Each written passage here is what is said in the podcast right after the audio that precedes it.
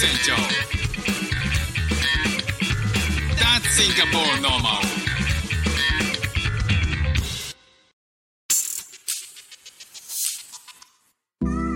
どうも副船長です。シンガポールで4歳と5歳の息子の子育てをしている主婦です。このチャンネルは子育ての話や英語学習の話海外生活で面白いと感じた日本との文化や価値観の違いそこから改めて感じた日本のすごいところなんかをお話ししております。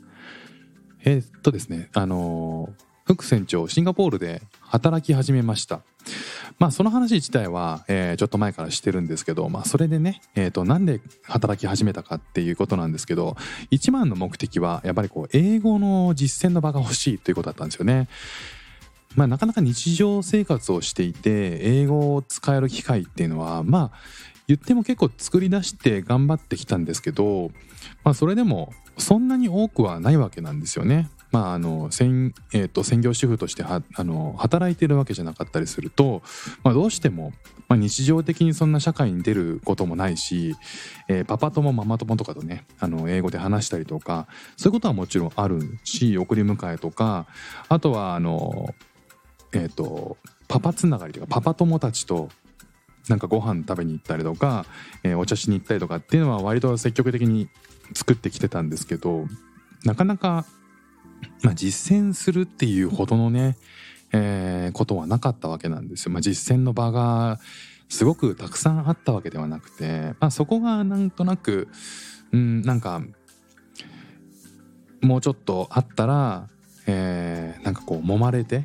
あの実践で揉まれていったいくとさらにやっぱこう英語をたくさん浴びることによってスキルが上がっていくかなというのもあってあの仕事をですね、えーいろいろ探して頑張って、えー作ったわけなんですよね。で今働いているんですけど、まあ、のそこの採用してくれた会社の人も、えー僕が英語を第一目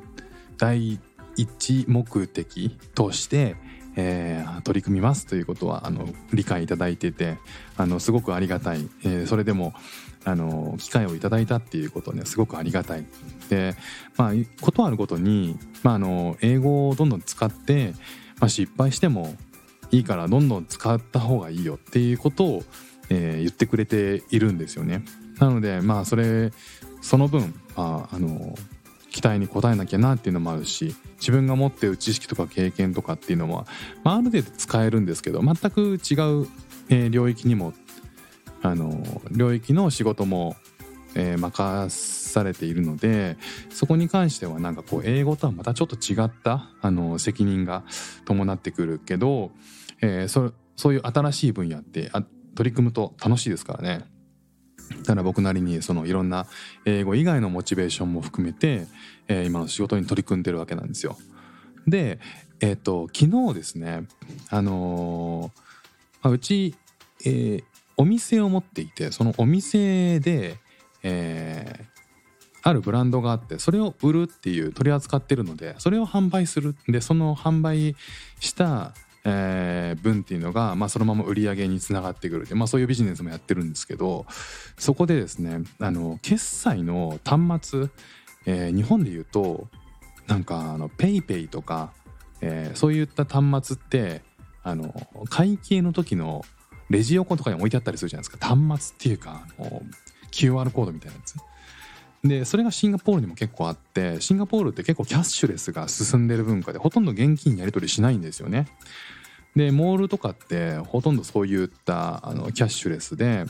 デビットカードを使うかそういうキャッシュレスのバーコードで決済するかみたいな感じなんですけど、まあ、あのこっちでそのキャッシュレスの業者に、えーいくつか導入するということで、まあ、完全英語で、まあ、その会社の人とねやり取りをして、えーまあ、いろんなこう自分が、ま、全く日本語だったら結構その技術的にも分かってる領域だったりするんですけど、まあ、あの日本じゃなくてこう海外でシンガポールだとちょっとまたその仕組みもちょっと違ったりとかしてまあ完全にはこう理解しきれてなかったりするんですよね。まあ、そんな中で、えー昨日その業者がですね、えー納品しに来るということで、まあ、立ち会ったわけですよね。で僕と,、えー、とお店の、えー販売員さん女性の販売員さんと、まあ、2人ししかいなくて、まあ、僕が基本的に立ち会う、まあ、責任者として立ち会うっていうことになってるんですよ。まあいろいろやり取りしてるのが僕なんでね。でまあ当日えー朝を迎えるまでの間になんかこうシンガポールのその仕事ってすなんかすごい緩くて、えー申し込んで、えーなんかこの人とやり取りしてくださいっていう連絡が来てでそのもいや連絡が来た時点ではもう申し込みは完了してるはずなんですよ、まあ、全部の書類を提出して、えーありがとうって言われたんで。なんですけどじゃあその次のメールがこの人とやり取りしてくださいって言われて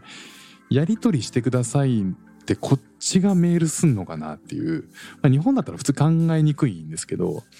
でそれでじゃあ、まあ、それでいきなりまあその人にねこっちから連絡するっていうのがちょっと違うのかなっていうのと、えー出方を伺おうかなと思ってまああのじゃあ待ってたわけですよね。そしたら待てど暮らせど連絡が来なくて。で、えーこの後どうしますかってしびらき出して、えーメールしたんですけど一向にレスがないっていう。でそのレスがない状態で1週間ぐらい経ってでまたしびれき出したんであのどうどうすればいいですかって今度はその担当者に、えー連絡をしたんですよ。そしてようやくメールが返ってきて、えーいついつに設置しようと思うんだけどっていうので連絡が返ってきて。ただまあその時点でなんかいやもうちょっとその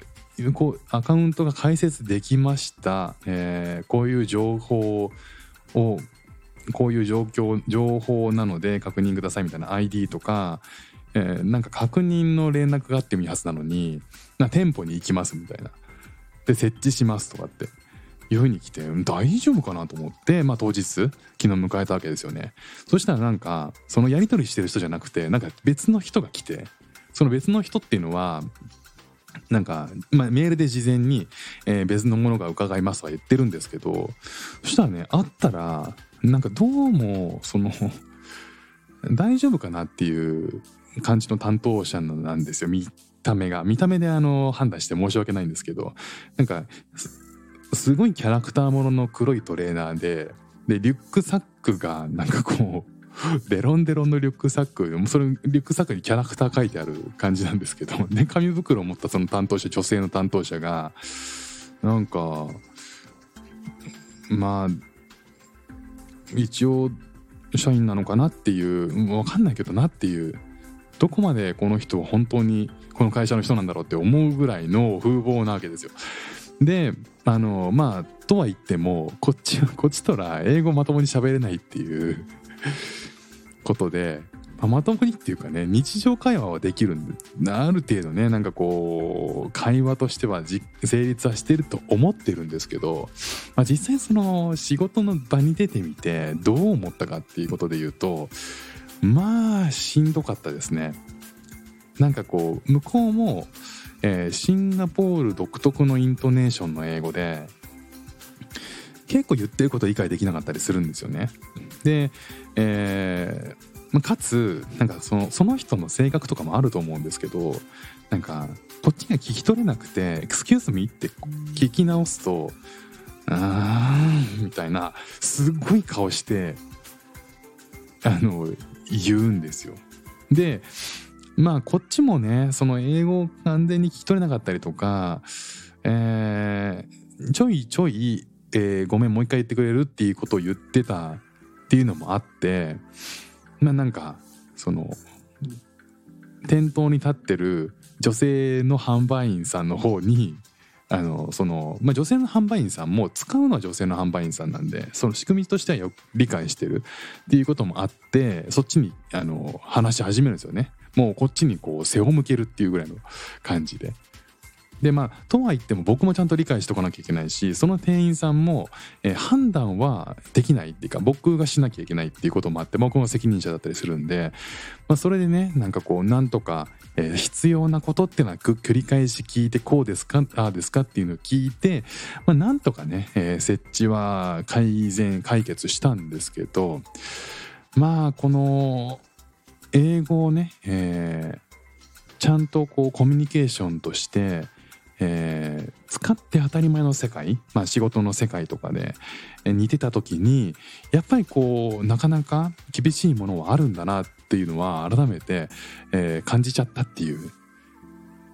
まあかそこそこ挫折感というか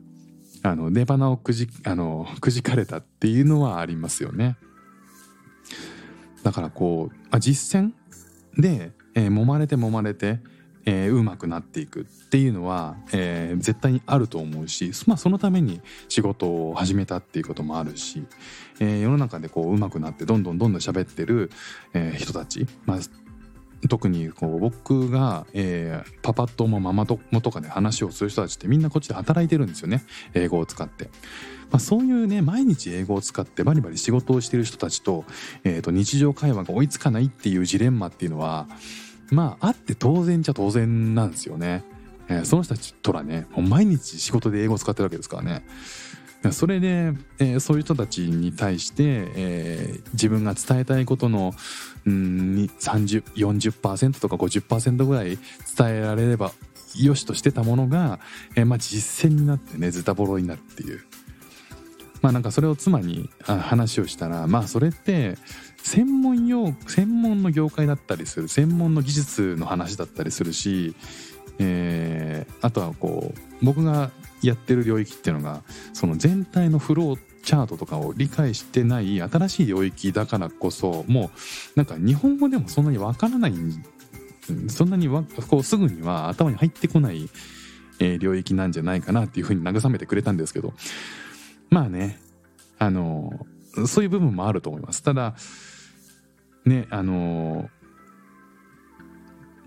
こう実際に仕事で英語を使うっていうのはもう、ま、完全に自分が知ってる言葉だけじゃない部分もたくさんあるところに、えー行くということなんでまあ大づかみにでもね、えー会話の中で、えーそれそういう大枠を理解できる能力って日本ではあったんですけど、まあそれがやっぱりねこっちではあのまだつかないっていうことでそれはやっぱりこう言語力の問題だなとか思うんで、ね、こう専門用語っていうのはもちろん理解したとしても多分もっともっとねあの鍛錬が必要なんだろうなっていうふうに改めて思っちゃいましたね。なんかよくねこう実践の中で、えー揉まれて揉まれてよくよくなるよっていう部分もあるだろうし、まあ、もっともっとね練習をしてから本番に行った方がいいっていうふうに思っちゃったりする自分も、まあ、いないんですけどそうそういう いないどっちなんだいっていうあのやっぱり実践に出た方がいいとは思ってるんですけど一体どのタイミングであればまあ社会に出てしかるべきなんだろうっていうのはうんなんかこう鶏卵の関係というか